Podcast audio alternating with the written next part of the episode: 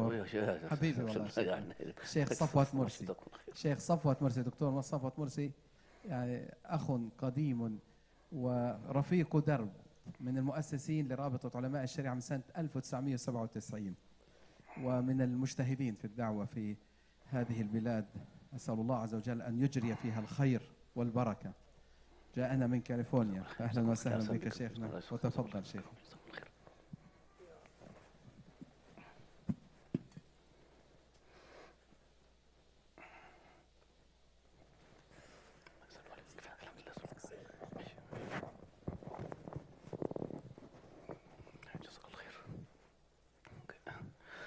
السلام عليكم ورحمة الله وبركاته. الله أكبر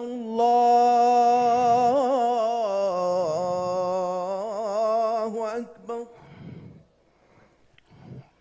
الله أكبر الله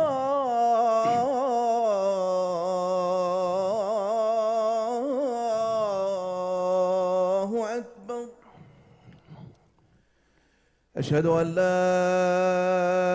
إله إلا الله. أشهد أن لا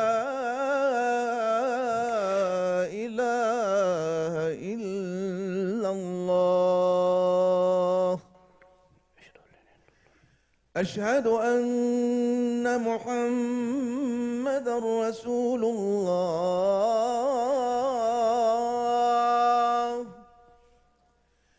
أشهد أن محمد رسول الله.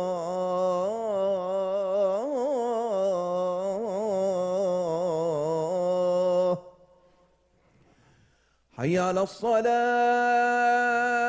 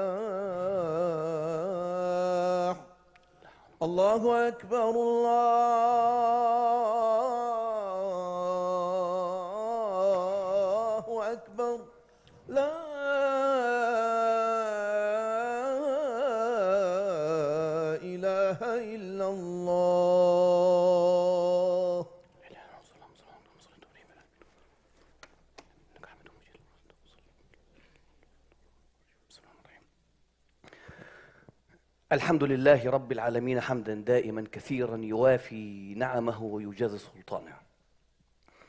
وأشهد أن لا إله إلا الله وحده لا شريك له واحد في ذاته واحد في صفاته. يعز الطائعين برحمته ويذل العاصين بقدرته وجبروته.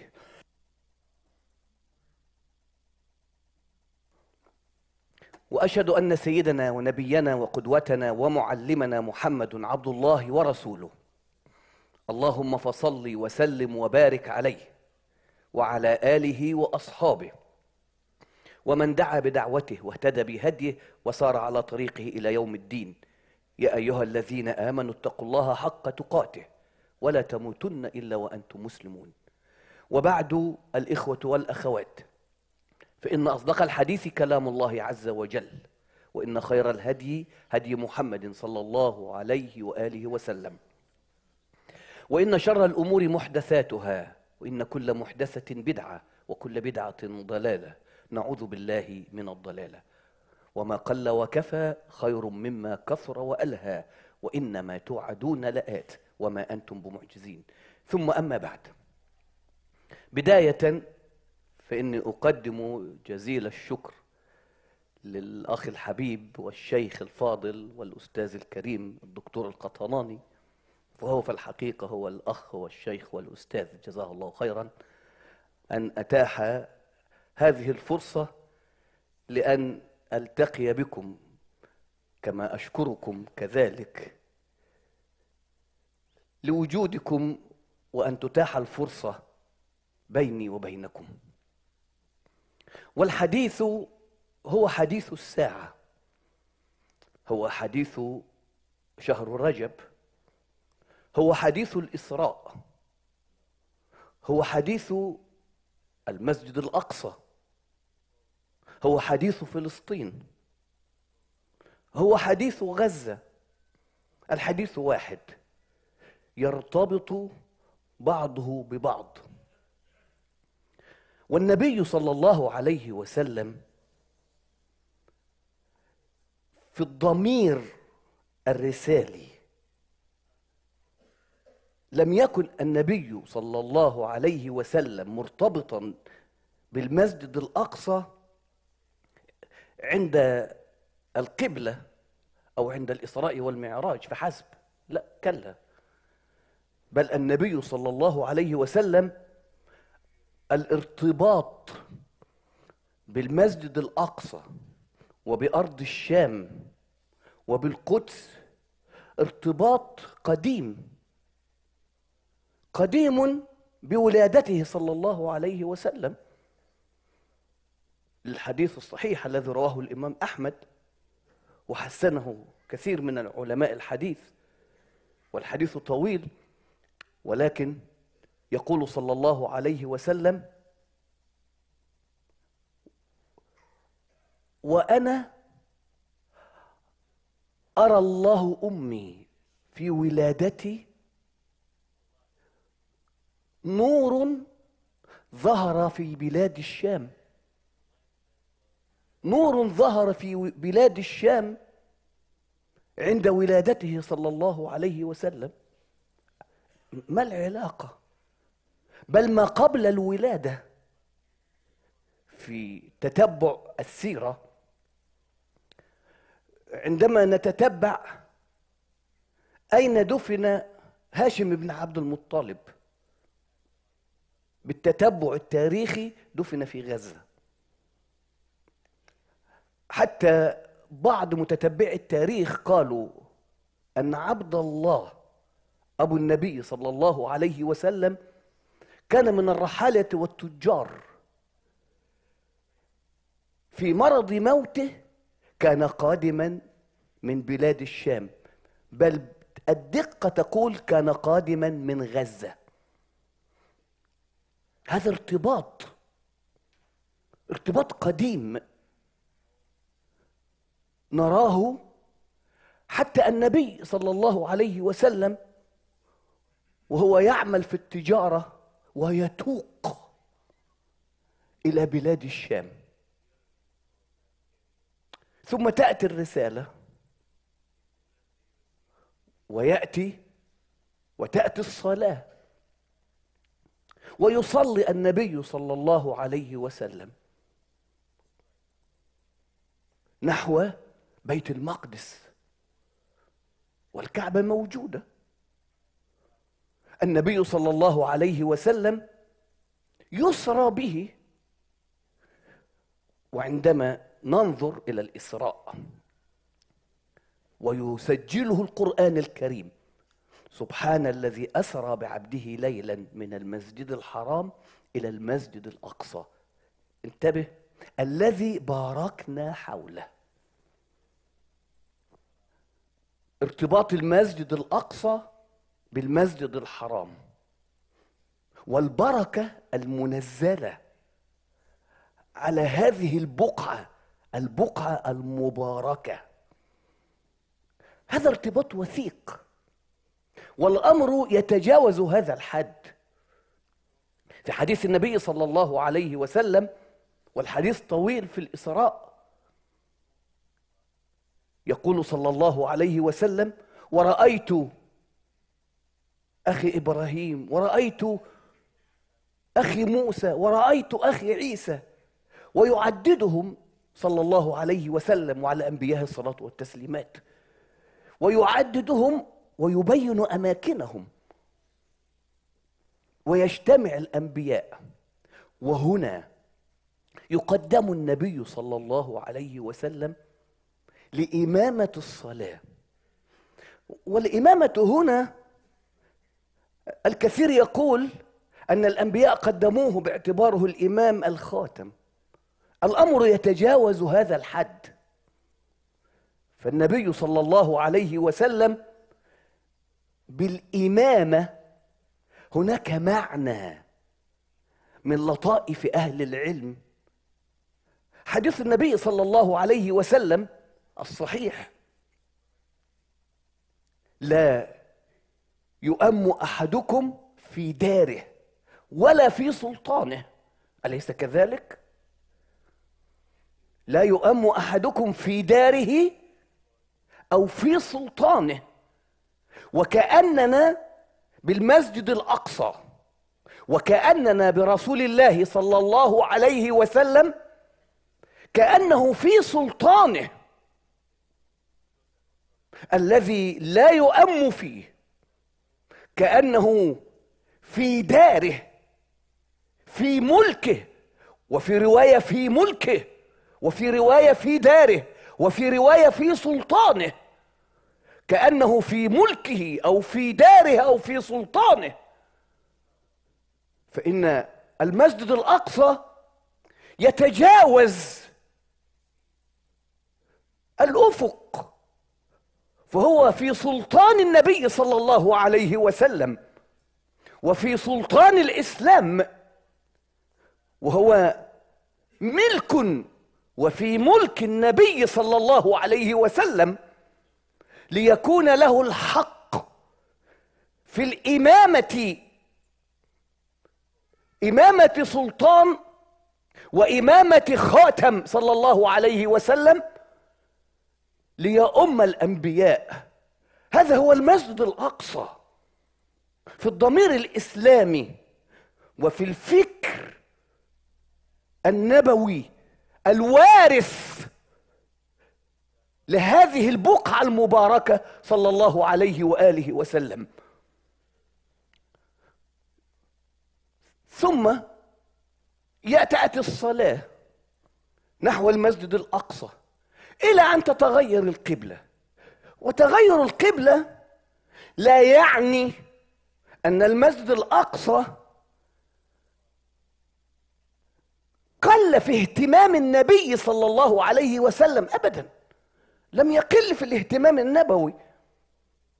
النبي صلى الله عليه وسلم يصلي نحو المسجد الأقصى. ثم وهو يحب أن تكون قبلته قبلة أبيه إبراهيم. فكان قد نرى تقلب وجهك في السماء فلنولينك قبلة ترضاها. فتولى النبي صلى الله عليه وسلم نحو المسجد الحرام.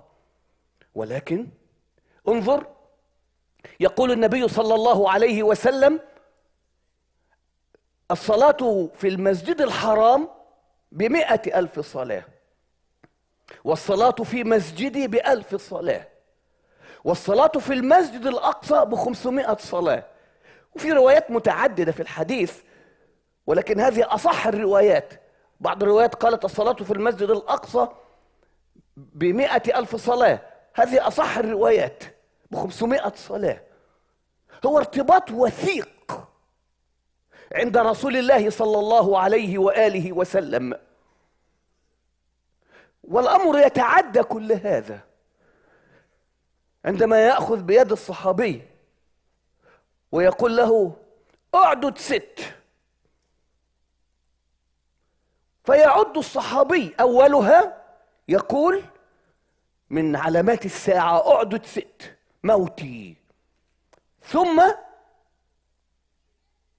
وفتح باب فتح بيت المقدس. يا الله. فتح بيت المقدس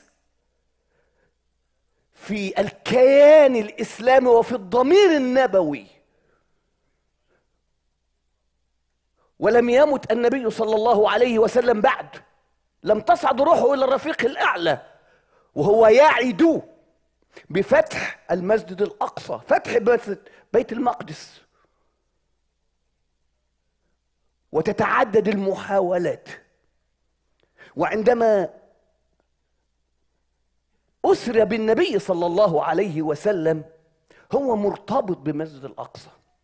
حتى إن هناك روايات كثيرة لا يتسع الوقت لسرد الصحابة.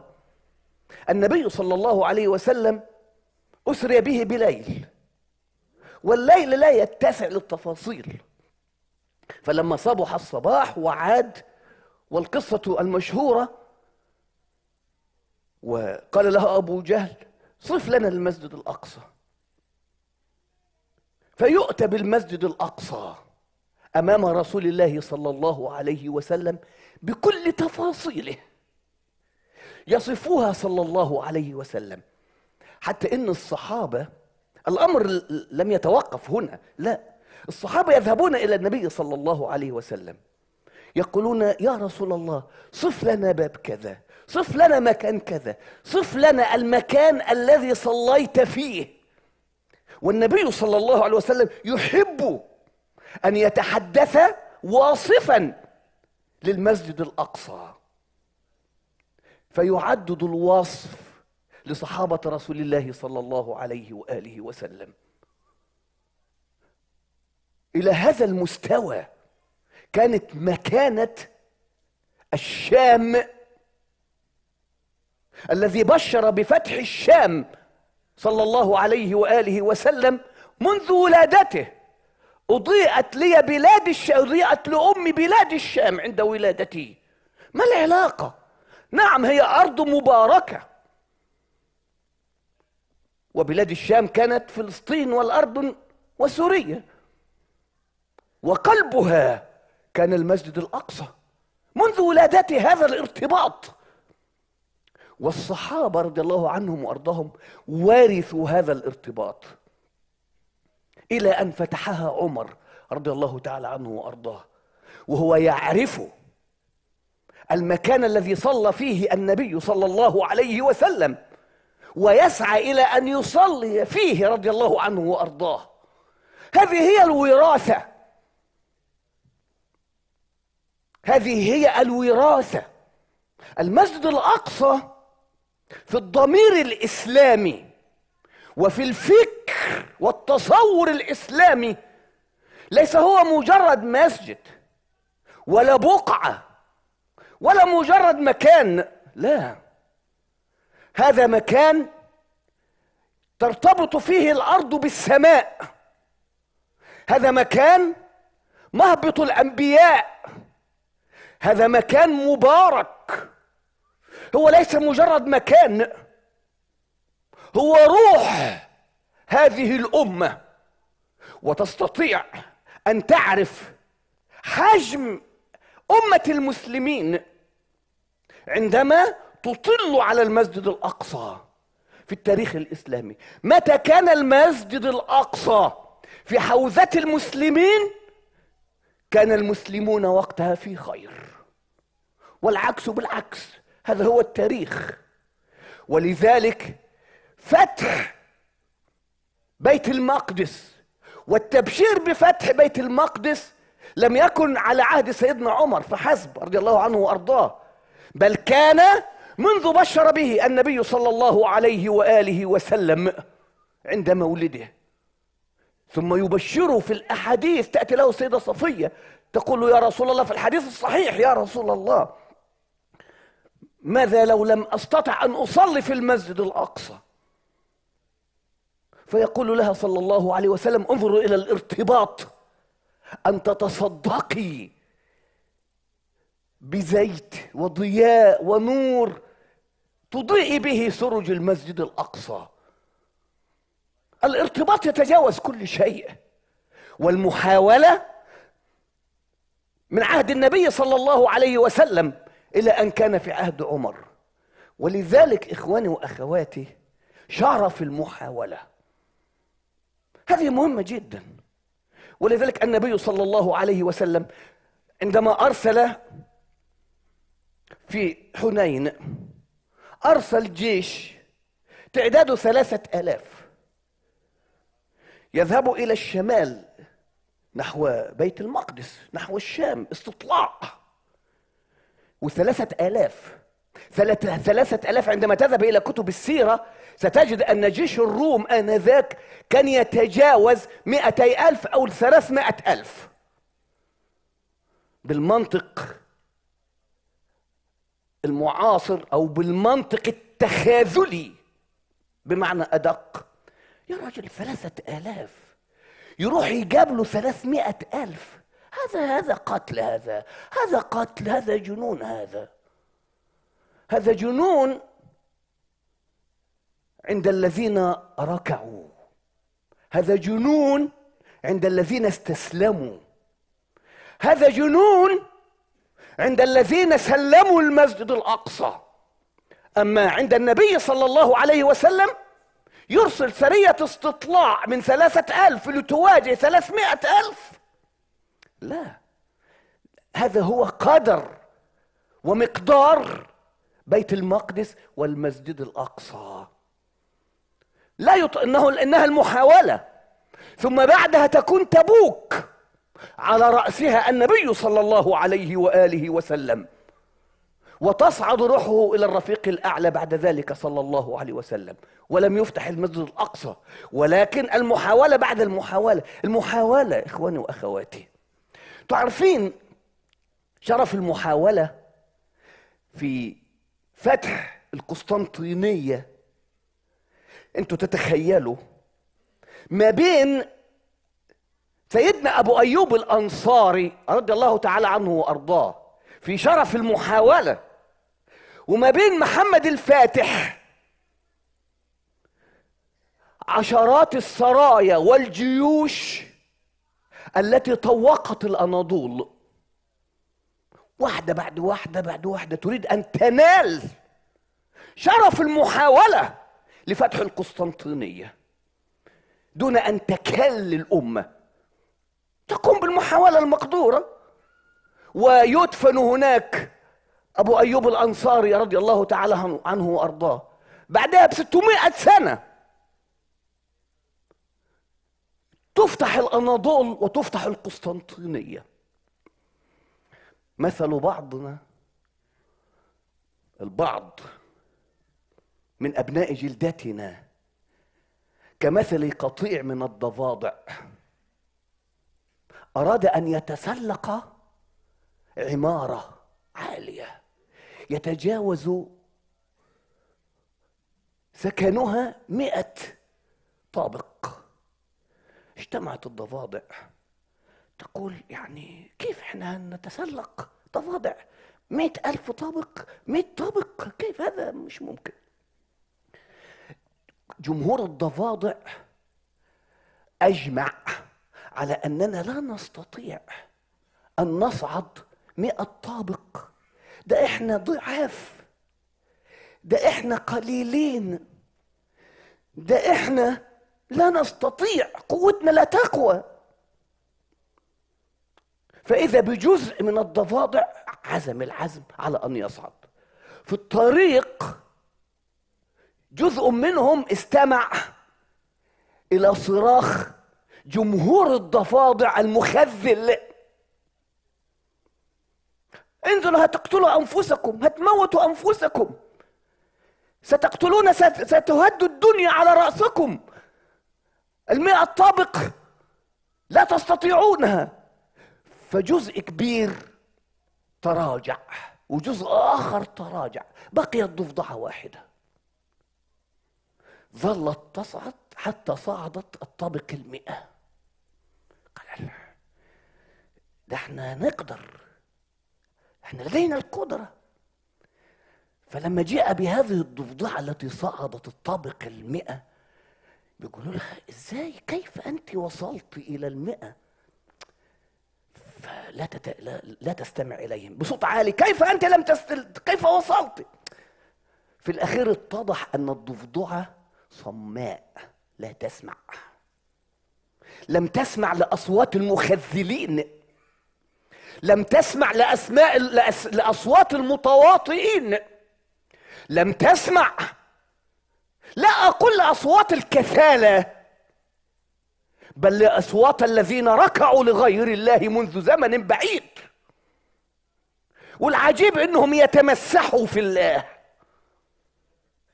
لم تسمع الضفدعة ولذلك عندما تصم الأذان نحو الأصوات المخزلة إزاي؟ ثلاث ألف أمام سيدنا سعد بن أبي وقاص عدد جيشه ثلاثمائة. ثلاثين ألف. في قتال فارس ثلاثين ألف. أمام قرابة خمسمائة ألف. ثلاثين ألف أمام خمسمائة ألف. أنت تتخيل معي هذه غزة هذه المدينة الصغيرة التي تقف شامخة أمام العالم. لم ينصفها لا عدو ولا صديق. خذلها العدو وخذلها الصديق. ولكن الله لا يخذلها. العدو عدو والصديق هو ليس بصديق. هو منذ زمن بعيد ولا وذهب. ولكنها تقف شامخة. يا الله مدينة صغيرة اسمها غزة. تتحدى العالم ويقف المرجفة. يقولون كيف الآن تهدد غزة؟ هذا قدرها. نقول لهم أيها المرجفون لقد جاء زلزال في تركيا. زمنه لا يتجاوز 10 سكند عشر ثواني. قتل قرابة ستين ألف أو سبعين ألف أليس كذلك؟ زلزال تركيا في عشر ثواني قتل سبعين ألف. ودمر مساحة عشر مرات كمساحة غزة. وخرج الناس في العراء مع الفارق. جاء سنامة لليبيا قبل خمسة أشهر أطاح بأكثر من عشرين ألف. حتى جثثهم لا تعرف. ومدينة كاملة بلعها البحر. أليس كذلك؟ فكيف إذا كان الشموخ وصدارة الأمة؟ فكيف إذا كانت العزة؟ فكيف إذا كانت مناهضة؟ لاحتلال تجاوز 75 سنة. لا يحترم مواثيق ولا يحترم عهود. وحتى من ركعوا له لا يحترمهم. أليس كذلك؟ ولكن وقفت غزة. هدمت آه البيوت هدمت صحيح تبنى. كثير من الأطفال تدمى وتدمل له القلب. ذهبوا. كثير من النساء وكبار السن ذهبوا. صحيح. هذه ضريبة. ضريبة نيابة عن أمة تعدادها 2 مليار مسلم. يدفعها تدفعها مدينة اسمها غزة. ولم لا وكيف لا؟ وهم يدافعون عن مصر رسول الله صلى الله عليه وسلم. سبحان الذي أسرى بعبده ليلا. من المسجد الحرام إلى المسجد الأقصى. يدافعون عن أرض مباركة. تقول وأنا ذنبي إيه قدرك أنك فلسطيني. قدر وشرف. قدر وشرف أن توجد وتنتمي إلى الأرض المباركة. قدر وشرف أن تكون رأس حرب للأرض المباركة. قدر وشرف يحمل عن أمة باسرها الذي باركنا حوله لنريه من آياتنا. تلك هي آيات الله التي تتحقق وستتحقق ونرى أمام أعيننا جيل قراني جديد يتالق في سماء غزة. أقول قول هذا استغفر الله لي ولكم فتوبوا إلى الله واستغفروه.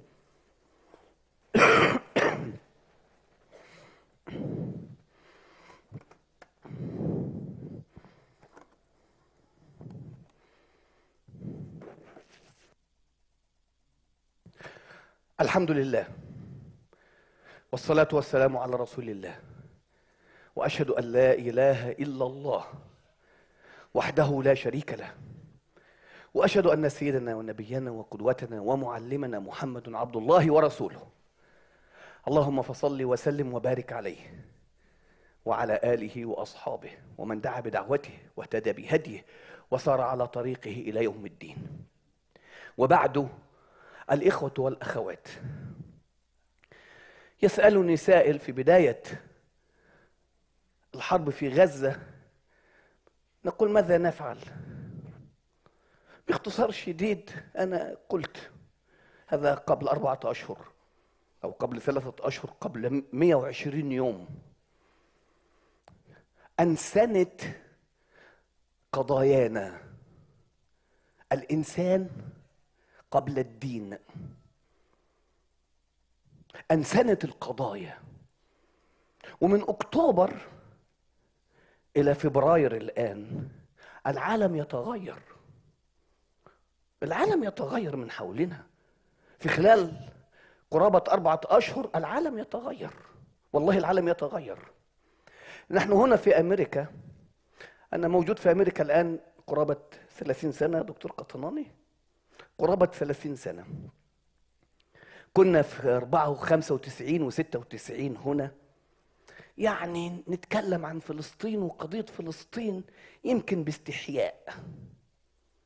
وبين الخائف وبين المتردد. نحاول أن نبين للمجتمع الذي نعيش فيه قضيتنا. قضيتنا قضية إنسانية. يا جماعة ما, ما, ما, ما هذا العالم؟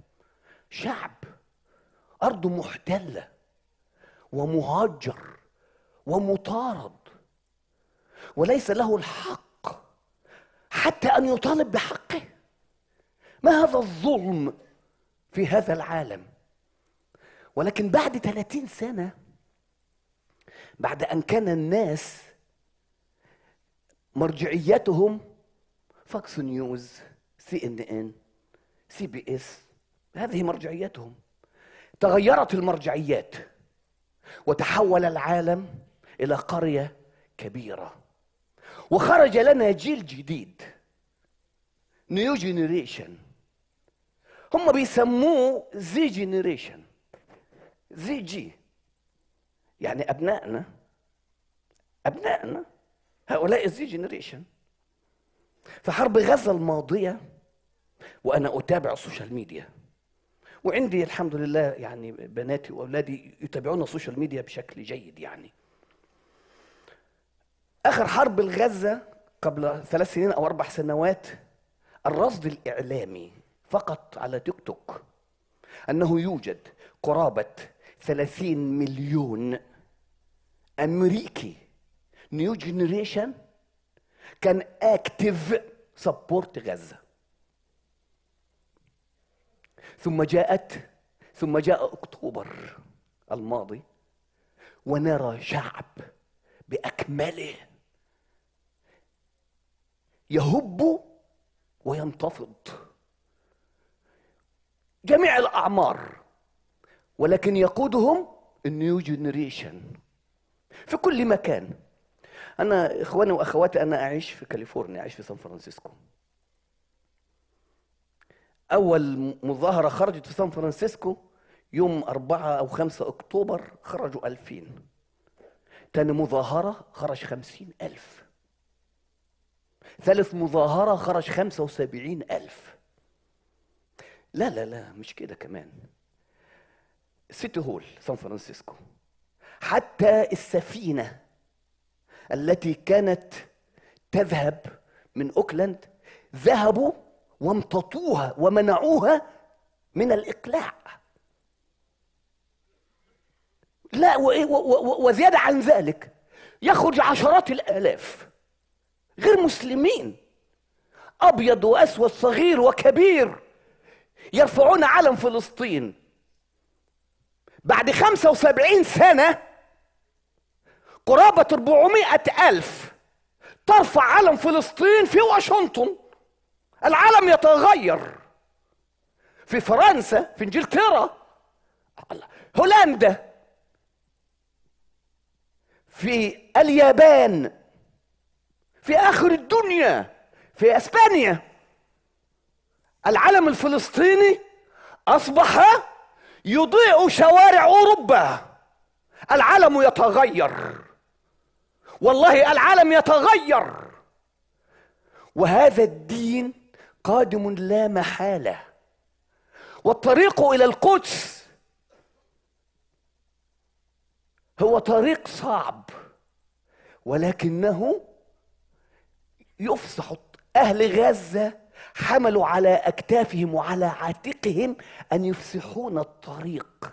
الثمن غالي والشهداء كثر والصور مؤلمة والأخبار للقلب مدمية ولكن تلك هي الضريبة. وكما قال الله سبحانه وتعالى ولا تهنوا في ابتغاء القوم إن تكونوا تألمون فإنهم يألمون كما تألمون. دفع ثمنها أهل غزة ولذلك وجبنا نحوهم. ليس فقط البكاء والدعاء لا ننساهم بقنوط في صلواتنا الخمس. لا ننساهم بدعاء في سجداتنا لا ننساهم بختمة من القرآن نختمها بذكر لأهل غزة. لا ننساهم بركعتي ليل. أيوة يا إخواني بركعتي ليل. الدعاء الدعاء هذا سلاح. نحن رأينا جيل الصحابة في غزة خلال 120 يوم. والله رأينا جيل من الصحابة جديد. يتألق في سماء غزة. الدعاء. الدعاء. ثم الدعاء. نرفع أياد الضراعة بليل. نجعل عشر دقائق قبل الفجر لركعتين من أجل أهلنا وإخواننا في غزة. نرفع ايدينا بالضراعة إلى الله سبحانه وتعالى. الله نسأل أن يكلأهم بعينه التي لا تنام. نصلي ونسلم على النبي صلى الله عليه وآله وسلم. اللهم صل على محمد في الأولين وصل على محمد في الآخرين وصل على محمد في الملأ الأعلى إلى يوم الدين. اللهم إنا استودعناك إخواننا في غزة وفي فلسطين. اللهم إنا استودعناك إخواننا في غزة وفي فلسطين. اللهم إنا استودعناك إياهم برا وبحرا وجوا يا رب العالمين. اللهم اكلاهم بعينك التي لا تنام. اللهم أنزل عليهم سحائب رحمتك ومدهم بمدد من عندك ومدهم بمدد من عندك وأنزل عليهم ملائكتك. اللهم كن لهم ظهيرا فلا ظهير لهم. اللهم كن لهم ظهيرا فأنت ظهير من لا ظهير له. اللهم كن لهم ظهيرا فأنت ظهير من لا ظهير له. اللهم اجعل لهم من كل هم فرجا ومن كل ضيق مخرجا. اللهم اجعل لهم من كل هم فرجا ومن كل ضيق مخرجا. اللهم ارحم شهداءهم وأطعم جائعهم. واربط على قلوبهم وسدد خطاهم ووحد كلمتهم. اللهم عليك بكل ظالم جبار. اللهم عليك بكل ظالم جبار. اللهم عليك بكل من يتآمر على فلسطين والمسجد الأقصى. اللهم عليك بكل من يتآمر على فلسطين والمسجد الأقصى. اللهم احصهم عددا واقتلهم بددا ولا تغادر منهم أحدا. اجعل تدبيرهم في تدميرهم واجعل الدائرة عليهم وأرنا فيهم عجائب رحمتك يا رب العالمين. اللهم اجعل في هزيمتهم شفاء لقوم مؤمنين. اللهم اجعل في هزيمة كل متآمر شفاء لقلوب مؤمنين وشفاء لقلوب مؤمنين. اغفر ذنوبنا. تجاوز عن زلاتنا تجاوز عن زلاتنا ألف بين قلوبنا. ارحمنا بما ترحم به عبادك الصالحين. عباد الله إن الله يأمر بالعدل والإحسان وإيتاء ذي القربى وينهى عن الفحشاء والمنكر والبغي يعظكم لعلكم تذكرون. اذكروا الله يذكركم. واستغفروه يزدكم وأقم الصلاة. الله أكبر الله أكبر وأشهد أن لا إله إلا الله. أشهد أن محمد رسول الله. حي على الصلاة حي على الفلاح. قد قامت الصلاة قد قامت الصلاة. الله أكبر الله أكبر لا إله إلا الله.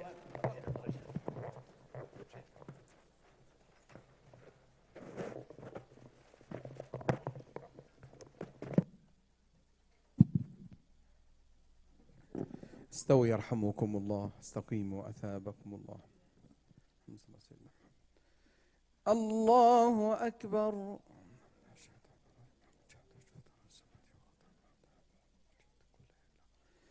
بسم الله الرحمن الرحيم. الحمد لله رب العالمين الرحمن الرحيم. مالك يوم الدين.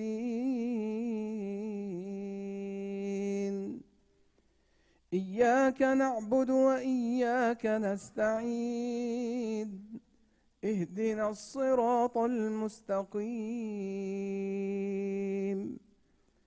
صراط الذين أنعمت عليهم غير المغضوب عليهم ولا الضالين.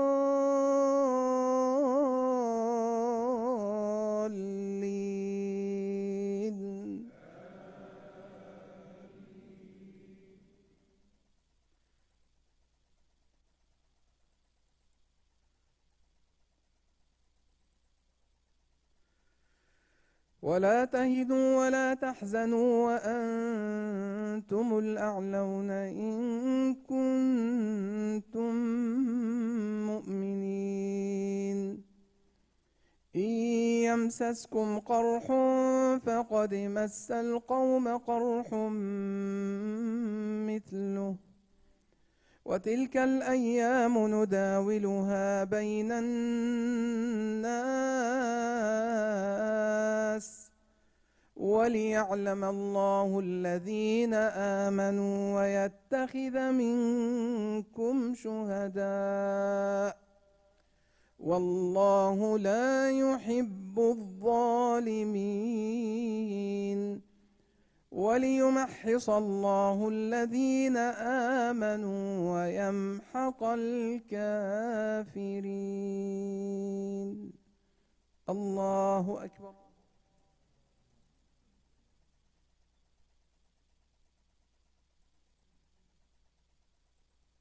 سمع الله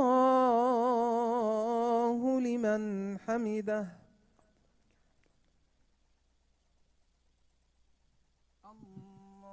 الله أكبر.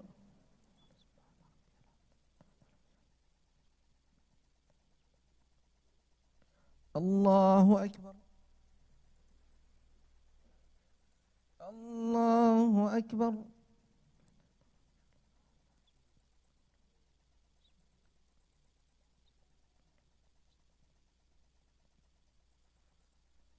الله أكبر. بسم الله الرحمن الرحيم. الحمد لله رب العالمين الرحمن الرحيم. مالك يوم الدين. إياك نعبد وإياك نستعين. اهدنا الصراط المستقيم. صراط الذين أنعمت عليهم غير المغضوب عليهم ولا الضالين.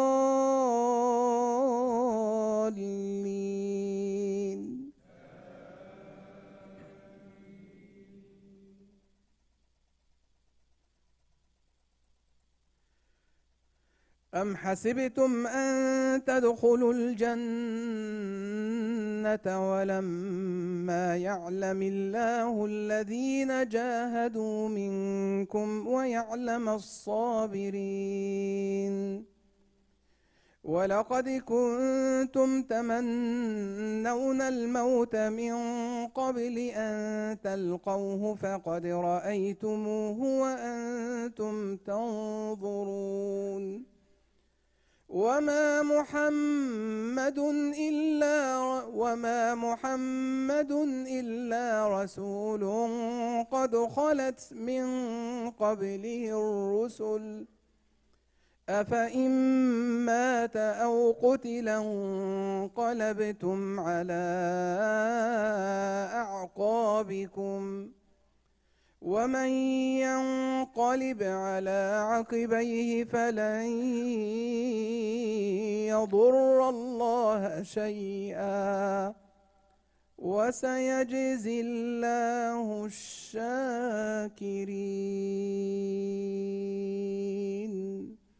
الله أكبر.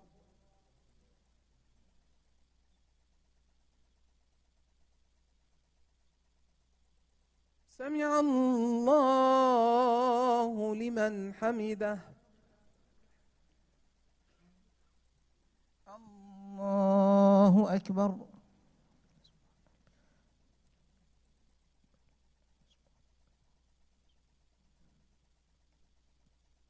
الله أكبر.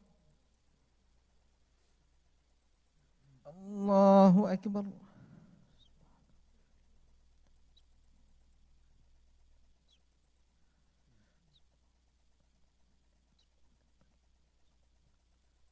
الله أكبر.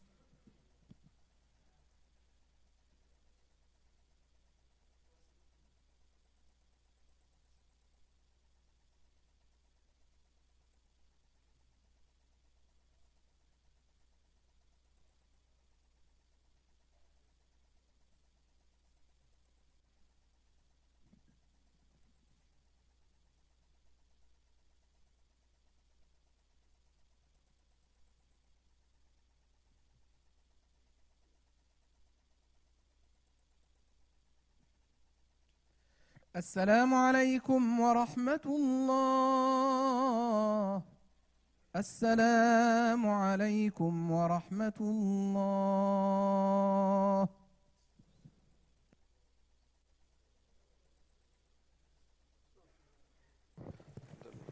جزاك الله خير شيخنا الدكتور صفوت مرسي من كاليفورنيا ضيفنا في هذا اليوم تقبل الله منك ونفع الله بهذه الكلمات الطيبة المباركة العميقة الدقيقة.